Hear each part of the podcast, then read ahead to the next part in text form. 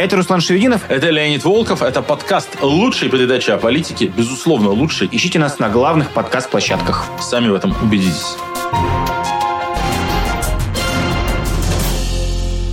Всем привет, друзья! Среда на календаре, день, когда выходит лучшая передача о политике, кей душный стрим, главный русскоязычный подкаст о российской политике. И сегодня очередной свеженький выпуск для вас. Руслан Шевинов, Леонид Волков. Всех приветствуем. Добрый день, дорогие друзья. Мы, конечно, как всегда, рады видеть всех зрителей лучшей передачи о политике, кей душного стрима, важнейшего политического разбора происходящего внутри страны. Разбирать в последнее время есть что, происходит много всего, хотя много или нет, но это, честно говоря, такое понятие это относительное. Как бы да, январь и декабрь оказались непредсказуемо богаты на политические события. Угу. Но если так подумать, то вот не только закончился январь, закончилась первая половина избирательной кампании по выборам президента. Мы про это уже говорили. Официальные политические кампании в России невероятно скоротечны. Особенно об этом задумываешься, когда понимаешь, какая у нас страна огромная, как она сложно устроена, как по-разному избиратели работают с разными медиаканалами, как трудно до них достучаться. А законодатель отводит на избирательную кампанию всего 90 дней, из которых ровно первая половина, 45 дней, это оформительские моменты. Вот 31 января за 45 дней до дня голосования. Это конец периода сбора подписей и подачи подписи в избирком. И как бы на собственную кампанию с агитационным периодом в СМИ и так далее отводится всего 45 дней. Да? Ну, общее место сравнивать это с американскими выборами, которые реально начинаются года за полтора, а формальные процедуры праймерис, которые сейчас идут вовсю, начинаются за 10 месяцев до дня голосования. А у нас вот кажется законодателю почему-то, что это вот реально всю Россию за 45 дней сагитировать. Поэтому, если мы смотрим как бы на декабрь и январь, как на обычные месяцы, то мы думаем, блин, как много всего произошло. Зажигались и гасли звезды, возникали и как-то трансформировались надежды, шла политическая движуха, которые мы, наверное, не видели с 2021 года, с выборов в Госдуму. Это само по себе хорошо. Потом грустно думаешь, ну да, блин. И это уже половина как бы главной политической кампании позади, а ведь еще ничего не произошло. Не было ни одних дебатов, не зарегистрирован ни один независимый кандидат. А на самом деле вот уже как бы половину времени потратили зря. Короче говоря, вот с этими двойственными чувствами я Руслану и нам с вами – предлагаю в рамках сегодняшнего выпуска лучшей передачи о политике обсудить итоги первой половины, завершившейся сегодня первой половины избирательной кампании по выборам президента 2024. Ну, тем более, выходим мы сегодня 31 января, в день, когда Борис Надеждин и его штаб подают подписи в Центральную избирательную комиссию, подписи, которые они собирали, а, подписи, которые жутко воодушевили огромное количество людей, которых э, хочется обнять каждого, чтобы вы в этом всем поучаствовали. Это большая история про то, что во время войны в России не все оказалось закатано, как хотелось бы Путину под асфальт. И при этом мы подходим с тобой к ситуации, когда зарегистрирован уже Владимир Путин, Дованков, Харитонов и Слуцкий, то есть кандидаты от парламентских партий, а, традиционные статисты а, в избирательный бюллетень попали. Больше там нет никого, никого больше пока не пустили. То есть ты, Руслан, собираешься обойти стороной и умолчать о важнейшем политическом событии, о том, что Сергей Бабурин – принес подписи в избирком, но отказался продолжать борьбу за регистрацию и поддержал Владимира Путина. Вот как бы Это вообще главный. Феномен. Конечно. Шесть лет еще мы не будем слышать о Сергее Бабурин, дай бог ему еще больше лет жизни. Ну, в общем-то, да, это тоже... А ведь то, какой был политик? Он ведь в начале 90-х Бабурин, депутат Госдумы... Демократ. А, не, не был демократ, он был такой э, правый националист, он как бы пришел, он из Омска, он угу. в Омске избрался на волне всех демократических реформ, из демократов первой волны, но очень быстро стал от них отличаться, угу. встал как бы на сторону типа ну, как, националистов, примкнул к Рогозину и Глазьеву, Конгрессу русских обществ. В 93-м он уже был на стороне защитников Белого дома, так называемых. И в какой-то момент его имя, при том, что он был статусный политик, вице-спикер Госдумы, да И из старых демократов это был такой главный переход из лагеря старых демократов в лагерь, значит, э, политиков правого э, ультранационалистического толка, и в какой-то момент его имя звучало как такая пугалка, ну, где-то в одном ряду с именами там Макашова угу. и Анпилова. Вот. Но таких людей, которые легко меняют свои политические взгляды, система власти всегда умела хорошо кооптировать и кооптировала. И последние лет 20 Сергей Бабурин провел на овощной грядке э, под названием типа ректор какого-то университета профсоюзов или что-то такое. То есть ректор какого-то захолустного вуза, синекура, делать ничего не надо, зарплата высокая, и время от времени его с этой грядки доставали, когда надо было исполнить какую-то роль не только роль удобного спарринг-партнера и кандидата на прошлых президентских выборах, где он набрал э, полпроцента голосов, где он набрал голосов меньше, чем собрал подписей э, в поддержку своего движения, э, но и вот и на этих выборах, где ему еще более подробно где ему еще более позорная роль была отведена, кандидата, который соберет подписи, а потом поймет, что не надо пытаться бороться с Путиным, угу. который скажет, нет, ну я, конечно, подписи собрал, но Путин такой классный, что с ним бороться нельзя. Но у Бабурина были и другие роли. Он, например, э, баллотировался в Мосгордуму и пытался там разыгрывать карту вот, э, там, патриотично-консервативного электората, забирать голоса у коммунистов и так далее. В общем, э, на таком политическом электоральном поле, как ни странно, он оставался каким-никаким игроком в последние 15 лет, но много чести про него говорить. Главным героем первой половины избирательной кампании был, конечно, не он. Но вообще, поскольку вот мы подводим итоги, угу. чем закончились первые 45 дней избирательной кампании с 17 декабря, с момента назначения выборов до вот 31 а, января, э, до сегодняшнего дня, ну, когда подводят итоги, часто спрашивают, там, что было главным событием, или там, кто был главным героем, или э, что стало для вас большим сюрпризом. Вот ты бы как ответил на этот вопрос? Кто был главным героем первой половины избирательной кампании? Ну, наверное, объективно будет сказать, что фигура Бориса Надеждина, собирательный образ э, кандидата антивоенного, который э, воодушевил своим принципе, своим желанием, который он изъявил участие в президентской гонке, наверное, это является та компания, которая вокруг него развернулась. Даже сам он, хотя ведет себя достойно нигде еще не зашкварился, надеюсь, что так и продолжится, э, но в целом все то, что вокруг него разворачивается, это довольно красивая история, это, наверное, можно ответить главным событием со знаком плюс. А я не согласен с тобой. Ну вот, наконец-то. Вот если ты меня спросишь, кто был главным героем а, первой половины избирательной кампании, то я скажу, конечно, что это были люди. Российские избиратели. Oh. Да, российские избиратели, которые показали, что они существуют, они субъектны, что их бесит, злит вот их недопредставленность в политической жизни – что они хотят быть представлены, хотят быть участвовать в политической жизни, что они готовы вот пробиваться как цветочек через угу. любой бетон, что их много, что они готовы брать риски, что они злые, угу. и что они не опустили руки и хотят быть заметными, хотят быть фактором политической жизни. Ну, потому что сколько было разговоров о том, что все все понимают, все решено, естественно, результат заранее определен, нарисуют сколько надо, имеют все инструменты нарисовать сколько надо, и в этих условиях живого человека заставить заинтересоваться этими выборами а, невозможно. А оказалось-то и заставлять никого не надо. История с Дунцовой, которая, ну, прямо скажем, взялась ниоткуда. А, и ничего такого там радикально антипутинского не сказала, и вообще выглядела достаточно, ну, прямо скажем, вяло. Э, ее интервью довольно сложно угу. слушать, они довольно невнятные. Неважно. Сам фактор свежего лица, и вот суперская движуха, 300 тысяч подписчиков в телеграм-канале, хотя, опять же, там очень слабый штаб, который ничего толком не делал, э, и не смог нормально провести собрание инициативной группы, но сколько было надежд и сколько зажглось глаз в ответ на этот даже политтехнологически слабый и плохо сформулированный призыв. Потом история с Надеждиным.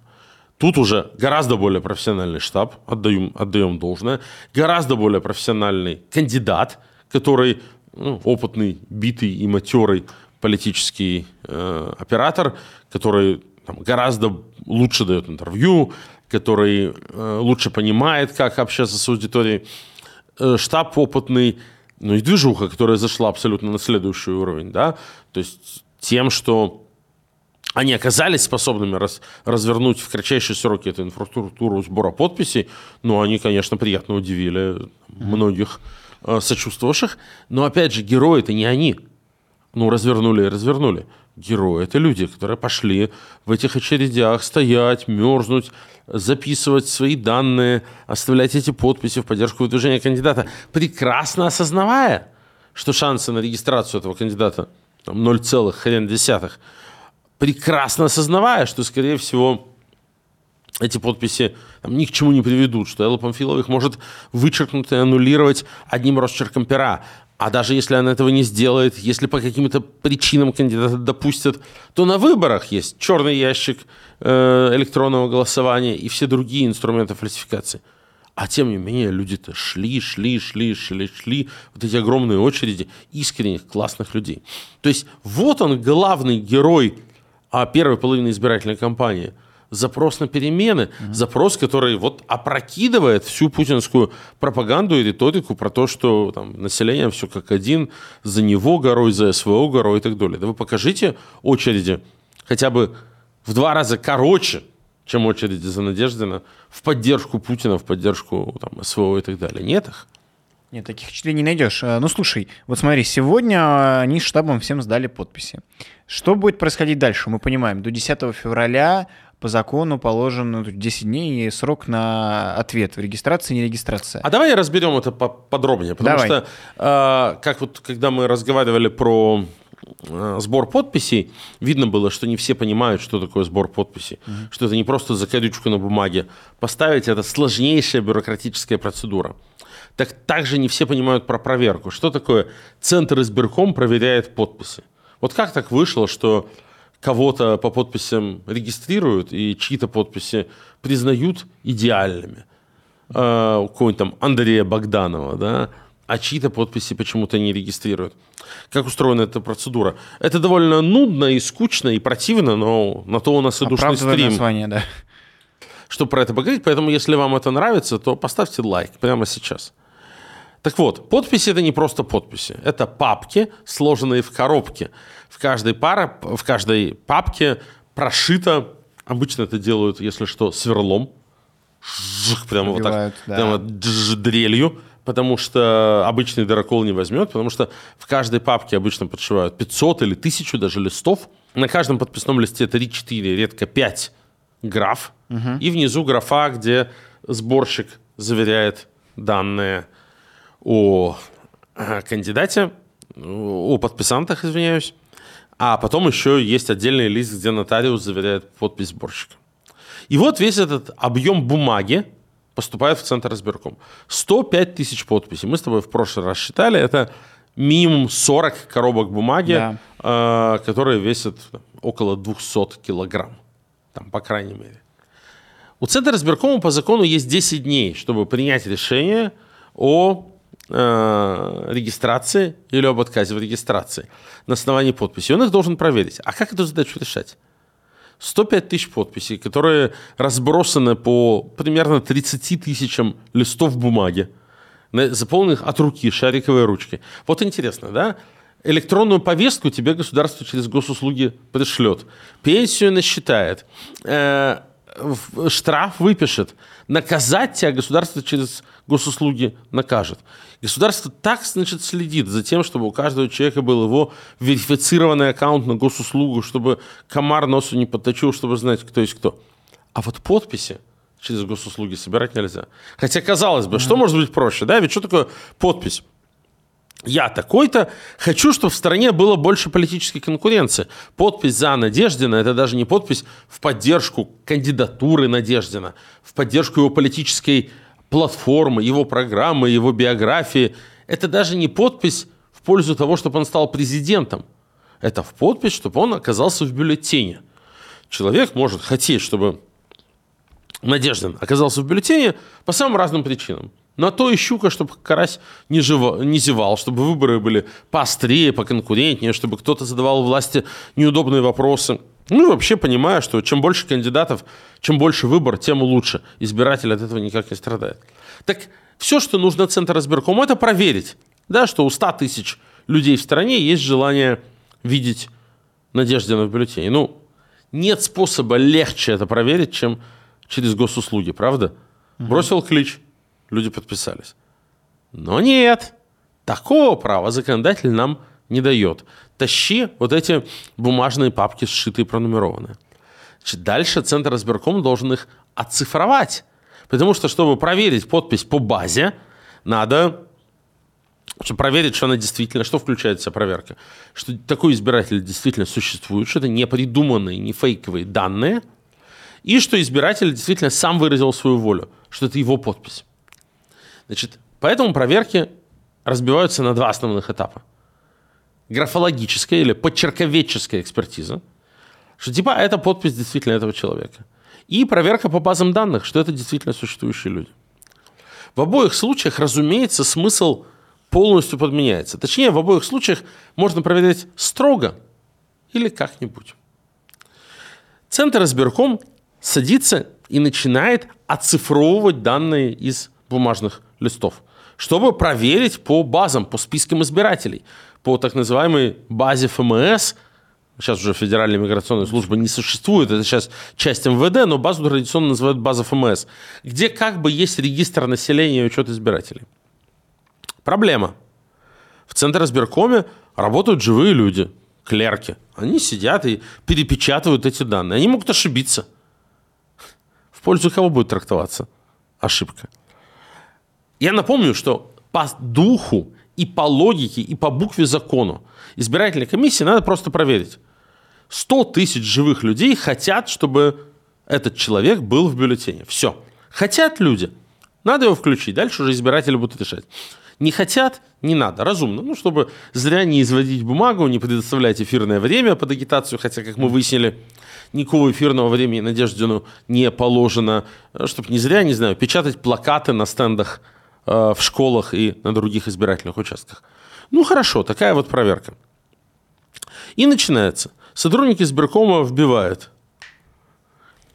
Иванов Иван Иванович, 24.02.1988 года рождения. Значит, адрес по прописке, город Москва, улица Пушкина, дом 4, квартира 15. Это довольно много данных. 60-70 символов. Он сбивает и делает в одном из этих символов ошибку. Не 88 год, а 89 Все действительно. Они тащат это сверять с базой МВД, база МВД говорит, такого нет. Все, если сотрудники избиркома хотят чека не допустить, ну что ж, они пишут, такого чека не существует, у вас тут фейковый чек подписался. То, что чек такой на самом деле существует, то, что он свою волю ясно выразил, то, что ошибку сделал сотрудник избиркома, а не э, сборщик подписей, а это никого не волнует вообще. Или, например, у человека не очень ясный почерк. А до этого года, кстати, в правилах было так, что сборщик подписи вносит своей рукой да, фамилию, имя, отчество, паспортные данные, адрес по прописке, а избиратель вносит своей рукой только подпись и дату. Теперь требуют, чтобы избиратель вносил все, якобы типа во избежание фальсификации. Ну хорошо, у людей разный почерк. Человек пишет, улица, не знаю, Сакка Иванцетти. Он может написать это с опечаткой. Кто-то пишет Сакка Ванцетти через дефис, кто-то не знает, что слово Ванцетти 2Т, а кто-то не знает, что слово Сакка 2Т. Не обязан человек знать. Даже если он переносит с паспорта, он может написать это Ванцетти, знаешь, люди пишут букву Т, так что на Ша похоже uh-huh. или не Ша. Ну и начинается. А что у вас тут? А помарка? А вот здесь вот исправлено. Это В или Г? Это какая буква вообще? Б или В? Мы вот не можем понять. Подпись недействительна. Ау, ребята, Ваша задача не граф... вот этой вот не э, каллиграфией заниматься, а установить, есть ли живой человек, который хочет, чтобы Борис Надеждин или, не знаю, Масон Богданов или Рада Русских был в бюллетене или нет. Ваша задача исключительно в этом. Не в том, какую он э, получил оценку по чистописанию во втором классе, правда? Но для неугодных кандидатов это все всегда превращается в экзамен по чистописанию. Наконец, в дело вступают эксперты-почерковеды. Это люди, которые якобы обладают уникальным знанием про чеческие почерки, а, что далеко не всегда так, которые берут эти огромные папки, начинают их пролистывать и говорят, так, кажется, вот это похоже на вот эту. Эта подпись похожа на вот эту. Проблема в том, что они обработают с огромным массивом данных. Вот лежит перед тобой на столе 40 толстенных папок. В каждой по 500 листов. Да? Или даже 60 толстенных папок. 30 тысяч листов.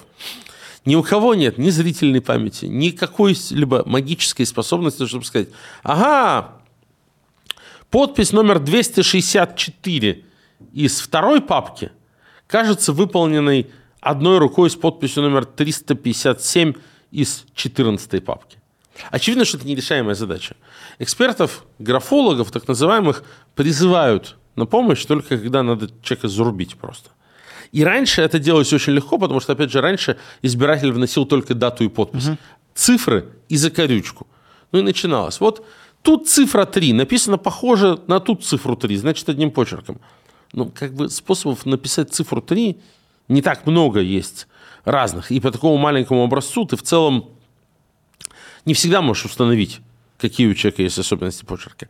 Интересно, как будут работать эти самые графологи в новых условиях, когда uh-huh. избиратель вносит всю строчку данных, и действительно даже не надо быть специалистом, чтобы сказать, один почерк или нет. Но графологи это все-таки такая дополнительная стадия отбраковки. Главное – это базы. При этом они же ориентируются на базы МВД, на базы ФМС, которые с ошибками. Ну, их делало российское государство. Российское государство далеко не идеальное. Даже у идеального государства есть ошибки в базе. А по опыту многих избирательных кампаний в базе данных государственной есть там ну, 2-3% ошибок. Человек недавно переехал, недавно прописался, в базу еще не попало. Угу. Человек недавно выписался, все еще числится. В базе может быть ошибка. Мы в прошлый раз разбирали пример, вот мой любимый, улица 40-летия в ЛКСМ, может быть написано десятью разными способами. 40-летие, через дефис, просто 40 лет, 40 лет через пробел, в ЛКСМ, комсомола, ленинского комсомола. Чем мы только не видели, какие только варианты не бывали. Но несоответствие в базе в одном символе и все. Ну, самый знаменитый пример, который мы много раз приводили, который стал притчей во языцах да. уже, это, да, 2015 год, когда у нас подписалась девушка по имени Дарья Тимуровна, и нам вернули с проверки, с автоматизированной по базам ФМС э, строчку это с ошибкой, что нет, такого избирателя не существует, потому что под этим номером паспорта, там же еще и номер серии паспорта, в базе значится Дарья Тимурович, а у вас Дарья Тимуровна значит, поэтому отказ. А в этом смысле я ужасно ржал с новости о том, что в подписях за Путина нашли 0,15% ошибок. Ну, как бы, нехорошо же за Путина подписи браковать. Но проблема в том, что так не бывает. Ну, то есть, если нашли 0,15, значит, не проверяли. Потому что, опять же, там, любой, кто занимался сбором, не знаю, от Каца до Юнемана, так сказать, тебе подтвердит, что э, 2% брака есть всегда. Не за счет того, что ты собираешь плохо, а за счет того, что базы плохие. Дальше уже начинается как бы вопрос, а как хорошо поработал штаб, не сдавая. Да? То есть все, что может сделать штаб, это Вычленить.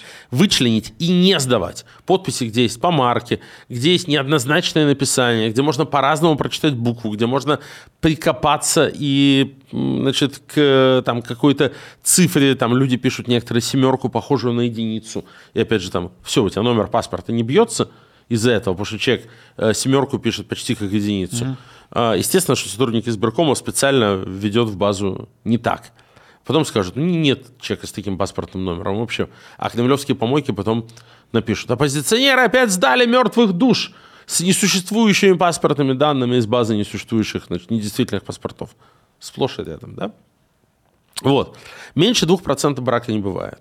Когда оппозиционная избирательная кампания сдает подписи, и там 2,5, 3, 4% брака, это значит, что это была проделана титаническая и великолепная работа по сбору и по отбору. А закон, я напоминаю, допускает максимальный процент брака 5%. Последнее, что хочу сказать. Вы, наверное, сейчас совсем загрустили, но есть и отдушина в этом. Это не то, что 10 дней избирком просто работает с этими данными. И через 10 дней приходит и говорит, пустили, не пустили. Нет, формально избирком любого органа, уровня. Если это президентские выборы, то центр избирком, а если там выборы, не знаю, какие-нибудь э, местных депутатов, то окружной избирком. Да. Для проверки подписи каждого кандидата формируют из своего состава экспертную группу. Обычно ну, в Центр избиркоме 15 членов, они там 3 или 5 человек назначают в экспертную группу, у есть председатель. В эту же экспертную группу включают представителя МВД, потому что он имеет право работать с этими базами. В эту же экспертную группу часто включают графолога. В эту же экспертную группу включают э, и могут включить представителя от кандидата на самом деле. И рабочая группа сидит и как бы разбирается. И обычно через 4-5 дней состоится такая важная штука, и вот за этим надо будет последить, как заседание рабочей группы по проверке подписей. Почему? Потому что избирком, как ни странно, это демократический орган. Сам сказал, самому смешно. Избирком – это орган, который принимает решения путем голосования. Вот есть 15 членов избиркома, у них есть 15 голосов. Голос Эллы Памфиловой стоит столько же, сколько голос там, Николая Булаева и кого-то еще формально. И они всего лишь должны проголосовать.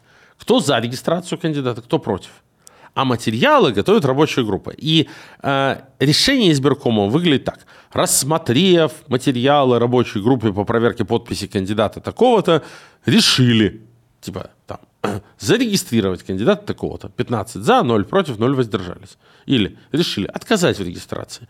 В моей практике был случай мой собственный, когда значит, я шел, баллотировался в Заксобрание Свердловской области, надо было собрать 1100 подписей, мне графологам зарубили 80 или 90. Чуть-чуть, вот там чуть-чуть больше этого минимума. А, нет, там было так, там был тогда минимум 10% брака, то есть, грубо говоря, мне надо было сдать там, 1100 подписей, а я сдал 1200. И собственного брака вот по базам было там 30 или 40, и графологам они тогда зарубили 88. Ну, mm, что-то не, не, не дерзко. Да, то есть мне не хватило в итоге типа 6 подписей. Ну и я устроил некий скандал, привел на заседание избиркома живых людей, чьи подписи не зарубили, и избирком проголосовал тогда 4-3 типа 4 за отказ мне в регистрации, а 3 за регистрацию. Ну, это времена были. Был прям, ну, это там 2011 год, но вот прямо была там, демократия. То есть избирком не обязан голосовать единогласно. Угу. Но что он обязан сделать? Он должен а, основывать свои решения на том, что пишет рабочая группа. И вот в рамках рабочей группы, если у кандидата опытные электоральные юристы, если есть за что биться, то там как бы происходит самое интересное. Там бьются за подписи. То есть э, приходят на рабочую группу эксперты из МВД с этими папками, с результатами оцифровки, которые хрен знает кто, хрен знает как, в спешке оцифровывал и вытаскивает такой протокол. Так, ну мы у вас нашли там тысячу ошибок. Угу. И дальше у тебя есть там, тебе дают сутки обычно, чтобы подготовить возражение, тебе дают этот протокол ошибок, и вот у тебя есть там ночь бессонная, чтобы проверить со своей базой. У тебя-то есть, ну, то есть, опять же, опытный штаб, ты сдаешь эти подписные листы, но ты отфоткал, сохранил копии, сам оцифровал. И ты начинаешь с лупой ползать по этим подписным листам и смотришь, так, значит, здесь ошибка, потому что у человека была неясно буква написана. Угу. А здесь там действительно ошибка, человек съехал, а мы там его старую прописку. А здесь они просто неверно ввели цифру. А здесь, значит, э, там еще что-то. То есть, по идее, тебе приносят вот эту распечатку с кодами ошибок, и как бы если у тебя сохранилась эта база, если штаб... То есть работа штаба не заканчивается в тот день, когда они сдали подписные листы. Они должны тоже э, оцифровывать все и готовиться к вот этой битве за подписи, которая сейчас развернется. И э, дальше ты приходишь на следующий день, там все эти люди с красными глазами, не спавшие 24 часа, приходят на следующее заседание рабочей группы, и начинается как бы такая драка. Угу. Вот, типа, вы нам тут забраковали, а потому что вот тут ваш оператор вел Б, а это на самом деле В, а посмотрите в другом месте, вот там, не знаю, там, Савельев Борис. Вот вы здесь, значит, решили, что он Савельев Варис, и, значит, типа, э, на этом основании написали, что такого избирателя не существует. Но вот же, а у нас еще и копия паспорта его есть. Mm-hmm. Вот у него такой почерк, он так пишет эту букву В, ее с Б перепутать никак нельзя, ваш оператор накосячил. И во времена оные в моей практике были случаи, когда подписи так отбивались. До вот, решения. Да, да. То есть на рабочей группе и в 2011 году, и в 2013, и в 2015, в том же Новосибирске угу. удавалось подписи прямо отбивать. То есть доказывать э, избиркому, что они сделали ошибку. А в 19-м еще на Мосгордуме, вот когда, помнишь, там Помазуев и Соболь ходили, да. это вот были заседания рабочей группы, когда Александр Помазуев произнес Сказал свою замечательную, знаменитую фразу про то, что лучше митинг, чем вот это вот то, что у вас а, происходит. Да извините, лучше митинг, чем бледушник, который вы здесь устраиваете. Это было как раз заседание рабочей группы по проверке подписи. Но, собственно, к тому времени, к 2021 году, с этим научились бороться. И в последние годы на эти заседания эти менты, из, ну, там, которые занимаются базами МВД, уже таскают не протоколы, типа у вас там в первой э, строчке ошибка, потому что там расходится паспорт, а во второй строчке ошибка, потому что расходится там ФИО. А типа просто найдено ошибок 950. Угу. И а ты, как, тебе все перепроверить заново. Каких ошибок? Да. А типа, а мы не можем сказать. Я, ну, естественно, нет, нет оснований не доверять базе данных. Ты говоришь, стоп, так покажите, мы будем возражать. Он говорит, знаешь что, последний раз, это было как раз в, два, в 19-м на Мосгордуме. Это мы не можем показать персональные данные. Угу. Мы их сами, это подписи наших сторонников, которые мы вам сами принесли и сами сдали. И вы не можете, значит, вы сказали, что у нас там ошибки или там мертвые души или что-то, и вы нам сами не говорите, где они и в чем, потому что, значит, вы что, охренели? Но степень бесстыдности избирательной системы при Памфиловой, конечно, побила все рекорды. То есть я напомню, что до 2016 года у нас был Владимир Евгеньевич Чуров, который был тоже легендарным человеком, который говорил, у меня начальник один Путин, который не делал вид, что проводит честный выбор, он проводил э, выборы Путина. Но при Чурове, при этом, тем не менее, реально, на этих рабочих группах ты мог отстаивать подписи. Угу. Ты мог судиться и выигрывать суду и избиркомов. Я так делал. То есть меня тогда вот сняли в 2011 году, да. а потом областной суд меня восстановил. Вот. Э, э, ты мог э, доказывать на рабочих группах свою правоту, ты мог публично ругаться с этими их базами данных и так далее. Памфилова пришла такая благообразная, вся такая милая. Я помню, когда в 16 году она устроила цирк. Да. А, и адские нарушения на выборах в Барвихе, и мы за это на нее прыгали. Как нас тогда ругали? Максим Кац, Дмитрий Муратов защищал свою подругу. Ногти ее не стоите. Да, да, да, да. Вы молодой человек, ногти ее не стоите, да. Вам... А, а Памфилов тогда говорил, вы что, шли в политику и думали, что вам тут, значит, там... За, что вам за это ничего не будет? Mm. Вот. Ну, то есть, э, Памфилова, при том, что она с точки зрения там, своих высказываний в первые годы не позволяла себе такой отмороженности, как Чуров – но с точки зрения именно деградации институциональной, того, как работают э, все в э, системе выборов, это, конечно, Чуров умножить на 100 просто. Вот, поэтому я вот сейчас рассказал так подробно. Я надеюсь, друзья, что вам было интересно. Надеюсь, что вы поставили лайк и потом еще и прокомментируете чтобы показать, насколько вот эта иезуитская, изощренная, не имеющая никакого отношения к установлению воли избирателей фигня. Все, что должен делать избирком, это установить, хотят избиратели видеть этого кандидата в бюллетене. Не видеть его президентом, не видеть избранным, а видеть в или нет. И вместо этого каллиграфия, пляски с бубном, издевательство. И вот насколько сейчас это издевательство возведено в абсурд, это я хотел показать. Ну, то есть, понятно, что сжалось пространство возможностей, и очень мало что можно сделать. И, тем не менее, в рамках вот этих рабочих групп надо биться. То есть, если мы думаем, что сейчас вот там штаб сдал подписи и ушел просто в загул, ну, это ошибка, и штаб, я надеюсь, достаточно профессиональный, чтобы этой ошибки не совершить, потому что они сейчас должны я уверен, что они сохранили у себя копии всех подписных листов. Они должны оцифровывать, они должны сами проверять тоже, они должны пытаться присутствовать на всех мероприятиях рабочей группы, биться за то, чтобы их юристов туда допускали, биться за то, чтобы получать полную информацию, а не то, что вот там нам прислали справку МВД, у вас тысяча ошибок, о каких мы вам не скажем, как это делалось вот последний раз в 2019 году на выборах в Мосгордуму. Они должны максимально подробно освещать этот процесс, чтобы биться за прозрачность. И если они получат информацию о том, что ЦИК признает ошибками, они должны быть готовы по своим базам сверять, реагировать и биться за защиту каждой из подписей.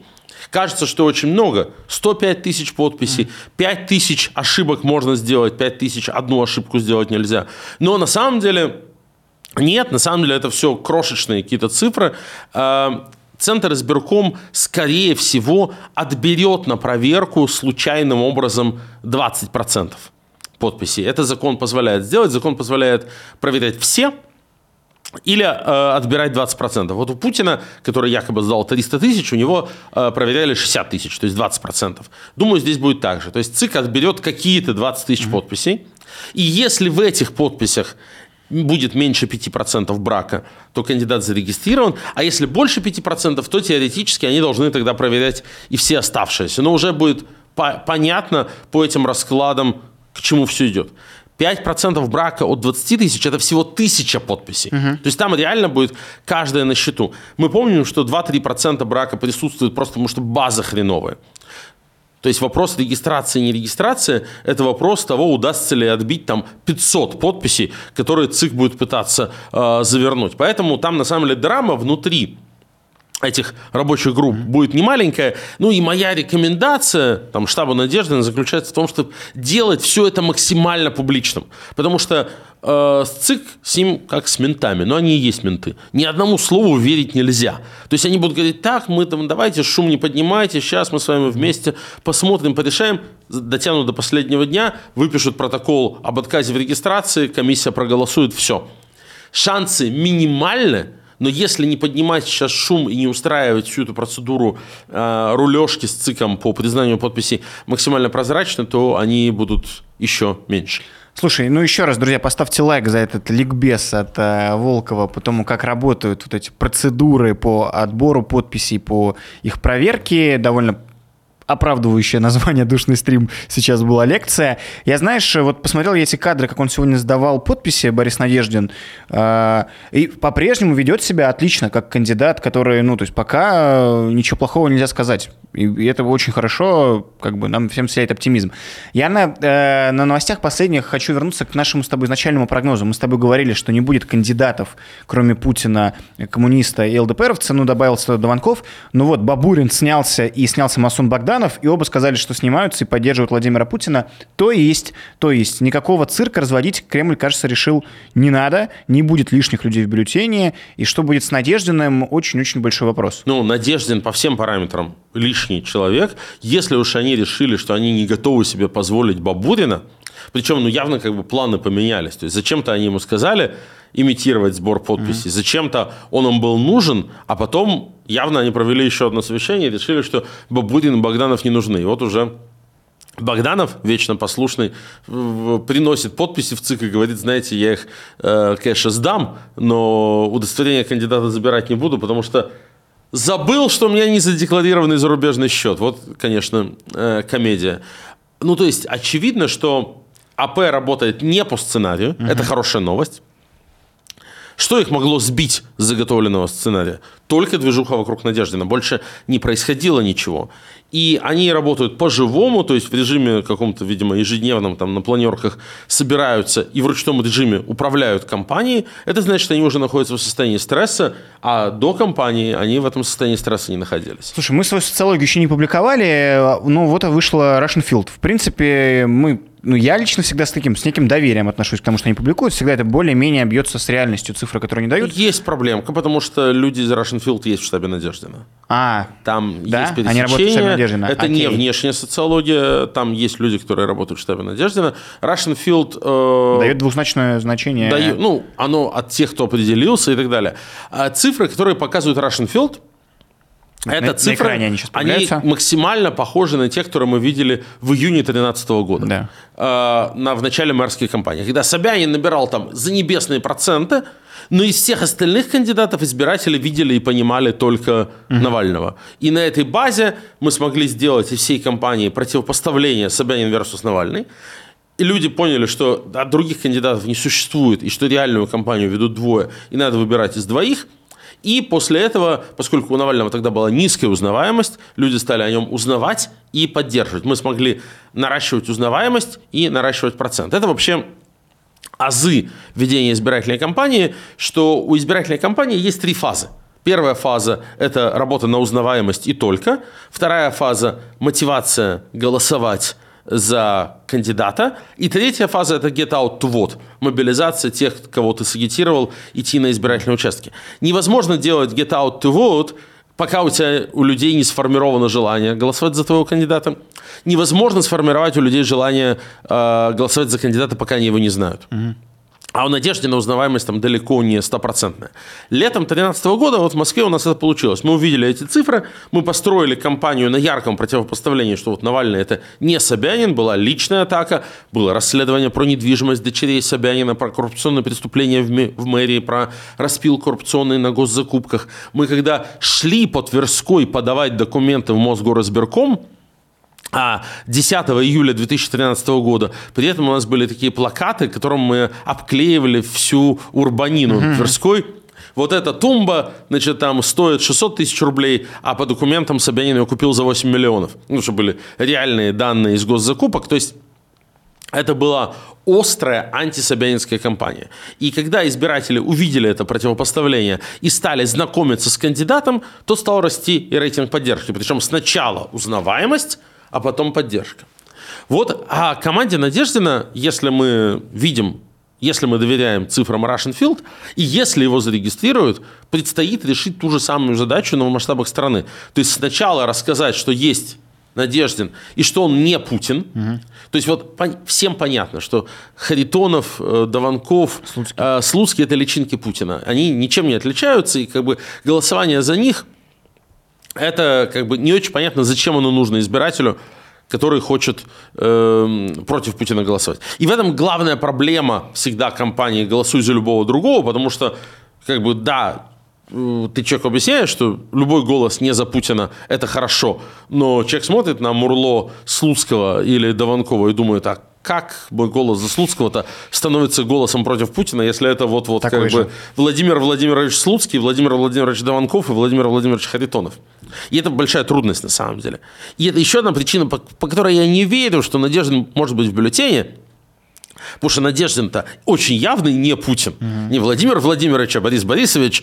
И здесь избирателю будет легко отстраиваться и объяснять, что вот это вот тут есть абсолютно яркое э, противопоставление. Но если представить себе, что чудо случилось, и Надеждина зарегистрировали, то его штабу предстоит решить именно вот эту задачу, как за 40 дней в масштабах огромной страны сначала провести кампанию на узнаваемость, угу. рассказать всем, что появился кандидат, который не Путин, потом провести кампанию, то есть три разных кампании за 40 дней, потом провести кампанию за мотивацию голосовать, вот тут уже, то есть сначала надо познакомить с кандидатом и объяснить, что он от Путина отличается. Угу. Потом объяснить, что голосование за него это голосование против войны, за то, чтобы войну остановить, за то, чтобы там, отпустить политзаключенных, за то, чтобы там, со всем миром помириться и так далее. И потом еще и сделать ну, вот, мобилизацию. Да, мобилизация, она нужна для преодоления чувства безнадежности. Типа, не все решено, надо идти голосовать.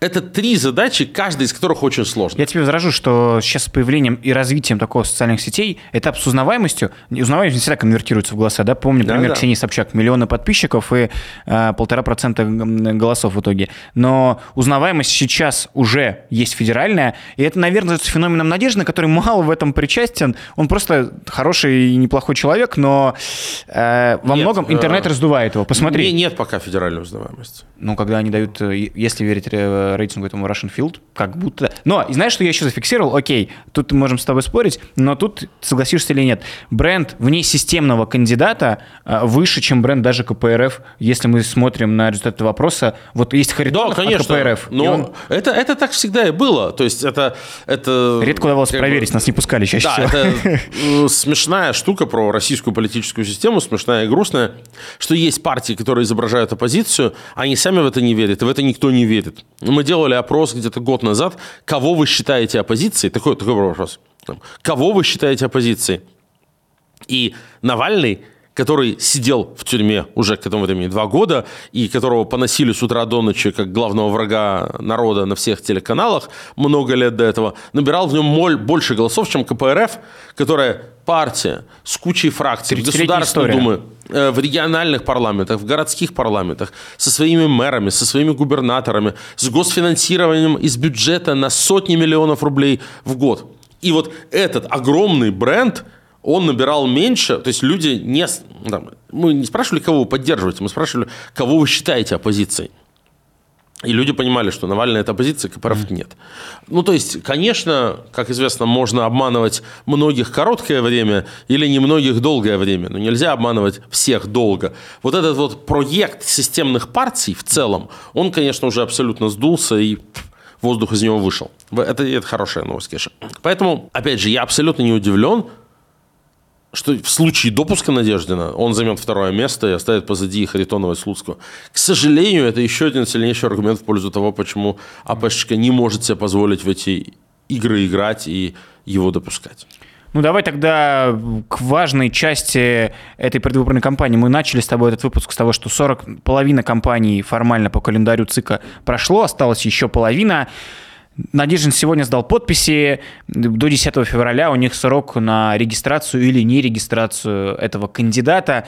А потом что? Это вопрос, который сейчас э, в голове держат многие, но еще аккуратно стараются не озвучивать, чтобы не навредить общему делу. Но про это нужно думать, что в дальнейшем будет происходить, как действовать должна и оппозиция, и в целом люди, которые не хотят поддерживать Путина, не ассоциируя себя не знаю, там, с Надеждиным или там, с нами, но которым Путин неприятен. На 45 дней ближайших что им делать, кроме того, как присоединиться не Putin.org а, для того, чтобы обрушать рейтинг Владимира Путина? Ну, давай рассуждать просто даже логически. Э, вот я много раз приводил этот важный пример, угу. что политики не придумывают новые идеи у политиков обычно есть инструменты для того, чтобы усилить существующий в обществе запрос. по в интервью Шихмана я этот пример приводил, что вот если мы с тобой решим устроить политическую кампанию за то, чтобы в Москве э, вырыть колодец глубиной 100 метров. Так. И из него всех поить водой свежей. И проведем эту кампанию по всем политическим правилам. Э, соберем денег, найдем типографию, напечатаем листовки, проведем митинг, сделаем все, что делают политики. Вот просто будем всем ходить и объяснять. Все, самое главное, надо все бросить. Mm-hmm. Вот как бы Москва не может развиваться без э, 100-метрового колодца на Красной площади. Ну, мы соберем хоть там 10 человек. На это нет никакого ну, запроса. Конечно, нет, потому что на этого нет никакого запроса, да, и вкладывание вот политических инструментов в несуществующий запрос. Ноль, насколько не умножай, ноль и останется. Другое дело, если политический запрос в обществе есть. Вот появляются там матери и жены мобилизованных, mm-hmm. у которых есть реальная проблема. Или неважно, люди, у которых проблемы там, связаны с экологией, здравоохранением, с чем угодно. Они эти проблемы как-то пытаются высказывать, как-то пытаются формулировать. Но если есть политик с опытом политической работы, политическое движение, обладающее определенными инструментами, то оно может сделать этот запрос более громким, более значимым, ввести его в повестку, дать площадку, чтобы про это больше говорили, э, там, переписать тексты, чтобы они больше цепляли и брали за живое. Подсказать, как составить петицию, чтобы ее подписало больше людей. Подсказать, как провести там митинг или общественную кампанию, чтобы она привлекла внимание. Подсказать, какие другие группы интересов можно состыковать. Угу. С той группой, которая случилась, чтобы получилось совместное политическое действие.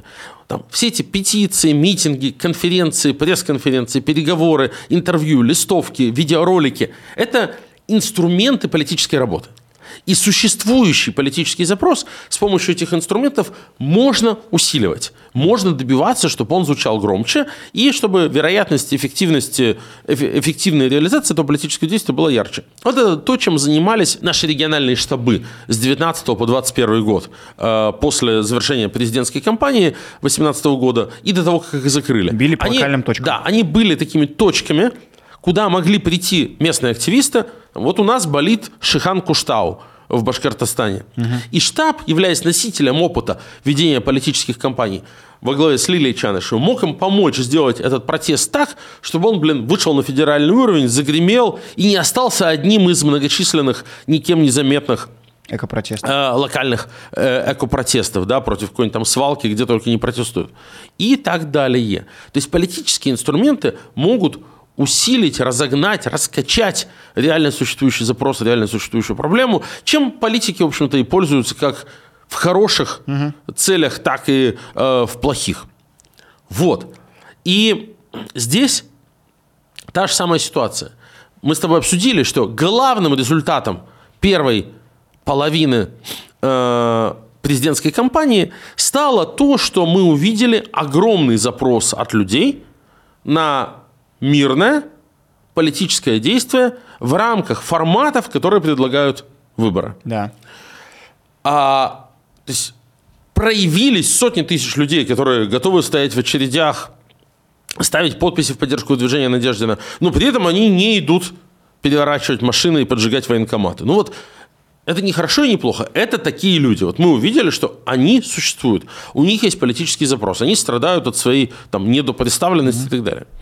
Нет смысла, мы умеем несанкционированные митинги организовывать, мы это делали много раз. Но нет смысла, скажем, там, пытаться взять и этих людей там, подбить на несанкционированный митинг. Они не пойдут. Ну, то есть мы просто видим, это другие люди, они вот, вот такие.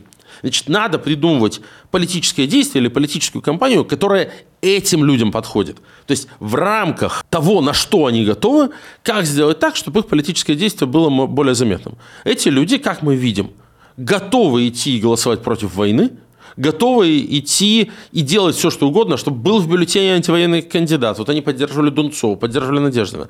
Чтобы как-то показать, проявить себя, что они, антипутинские, антивоенные настроенные люди, существуют. Значит, поиск формата политической кампании – которая им подойдет и которая может срезонировать с их настроением и может раскачаться, разогнаться и стать чем-то большим, должен лежать в этом поле, да, то есть легального политического действия, не связанного ни с какими рисками и позволяющего обозначить максимально ярким образом свою антивоенную и антипутинскую позицию.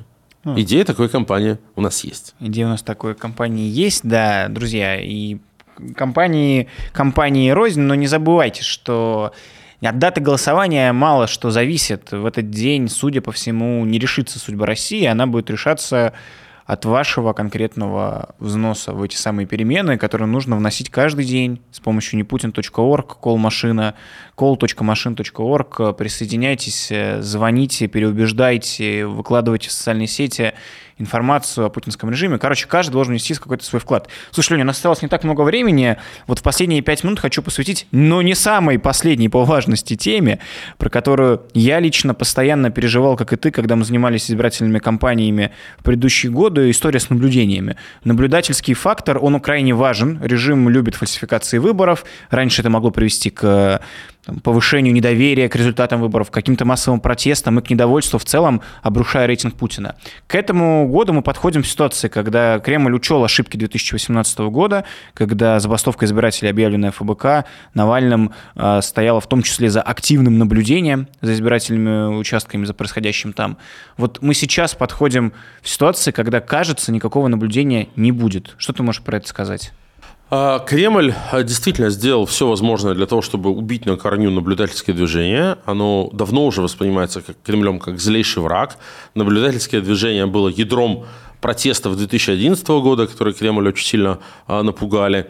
Перед выборами и, безусловно, в связи с выборами был совершенно страшный репрессивный шаг предпринят. Посадили Гришу Мелконьянца, недавно у него был день рождения, э, Гриша с днем рождения, свободу Григорию Мелконьянцу. Это исполнительный директор Ассоциации «Голос», старейшей и крупнейшей наблюдательской организации, человек там, спокойный, вежливый, интеллигентнейший абсолютно. Человек, который, честно говоря, мы даже с ним немножко, ну не то что ругались, но спорили, потому что он до последнего там верил и пытался, что нет, все-таки как-то можно там систему улучшать. Ходил, значит, к Памфиловой на ее все эти совещания. Был там в экспертном совете при Центр избиркоме, в экспертном совете по совершенствованию ДЭГа. Я прямо ругался, говорил, Гриш, ну, я его знаю там с 2007 года, у нас очень хорошие отношения, дружеские. Говоришь, он как бы ДЭК можно только выкинуть, его нельзя улучшить. Это в любом случае мошенническая фигня, которая нужна для того, чтобы принуждать людей к голосованию и обеспечивать нужный э, результат. Нет, как бы вот мы должны пытаться работать с тем, что есть, э, и делать это прозрачнее. И когда тихого и спокойного Гришу берут и сажают, и держат там без суда, без следствия, сколько год уже э, в СИЗО, это показывает, какой зуб, какое желание мстить в отношении наблюдательских организаций э, у Кремля э, есть, это, конечно, просто ужасно. И это тоже важный фактор, почему э, шансы на регистрацию Надеждина кажутся призрачными, потому что, конечно, со штабом Надеждина получится договориться и получится получить направление для наблюдателей, а с ну, по нашему а, опыту другими коммунистами очень штабами редко не в регионах где-то удавалось. но А наблюдателей может направить кандидат, штаб кандидата партия. или партия, выдвинувшая кандидата. Интересно, что Путин может иметь только одного наблюдателя на участке, он же у нас формально самовыдвиженец. Единая Россия наблюдателей направлять не может. А вот Харитонов, Слуцкий и Даванков могут иметь по два наблюдателя. От себя и от партии. В прошлом чаще всего с региональными отделениями КПРФ удавалось договариваться как-то тихо и сапо, и неформально, чтобы наши активисты получали направление там.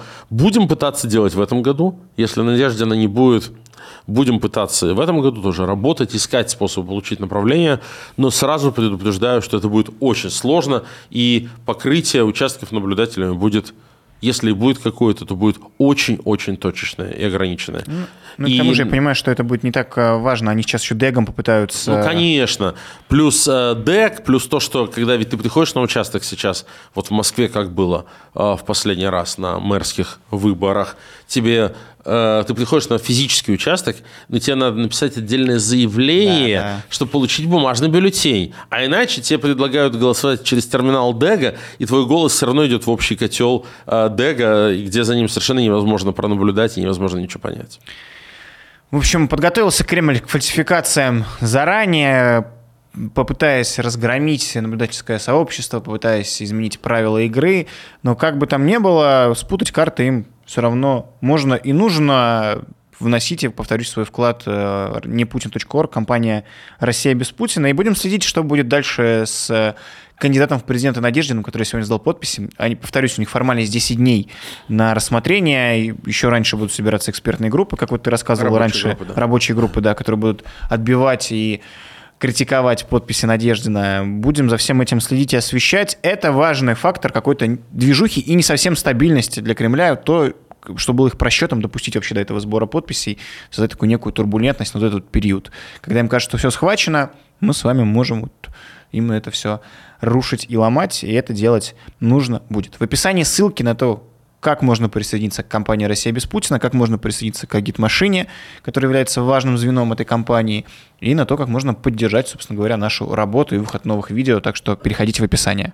Половина избирательной кампании позади, было много сюрпризов, а, будет еще много. Многие сюрпризы мы с вами сможем Путину преподнести. Это будут неприятные сюрпризы, но для этого надо работать, работать и еще раз работать. А, Присоединяйтесь к компании «Россия без Путина», где нами были созданы разные инструменты для того, чтобы Путина терзать, чтобы наносить ему множество маленьких бумажных порезов и, в конечном счете, чтобы его победить. Но без вашего вклада, без вашей работы ничего не получится. И, конечно, оставайтесь зрителями душного стрима лучшей передачи о политике. Ставьте лайки, делитесь этой трансляцией у себя в соцсетях, слушайте нас на всех подкаст-платформах каждую среду. Это были Леонид Волков и Руслан Шевединов. Пока. Всем пока.